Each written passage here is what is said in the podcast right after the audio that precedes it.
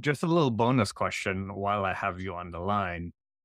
How would you describe using zero trust and artificial technology where you can't really understand what's what the AI is doing, but still be able to trust it within your business processes? That is an awesome question. For folks who don't know, I wrote a book called Project Zero Trust, and I'm so fortunate to, to be able to collaborate with the gentleman who created or coined the term zero trust, John Kindervag. He also happens to live here in Dallas. Just an amazing guy, right? I've talked to so many people who he's mentored just randomly. They're like, oh, yeah, John, wow, it's crazy. But, you know, what John will say, zero trust is your strategy right? It's not any one tool or whatever. I think as we think about creating code with AI, we'll just tell it, hey, right next security newsletter, we had one of our researchers create a game in under 60 seconds. So it's like a Super Mario version, right? But to think about that kind of power, where in 60 seconds I can have a fully functioning video game, oh my gosh, what does that mean? What does the future mean for code? Yeah, I think you would treat AI in that instance maybe maybe more skeptically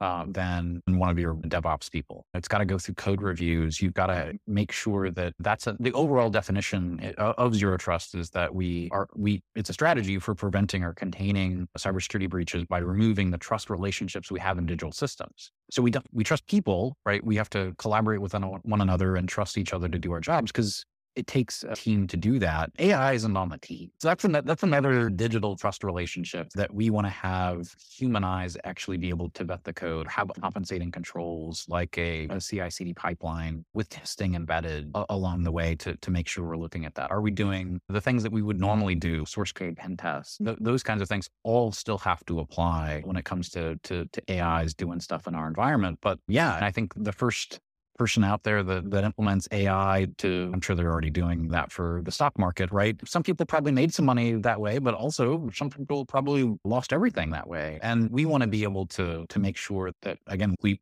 contain, prevent those bad things from, from happening. That's our mission in life as security. George, thank you for coming on.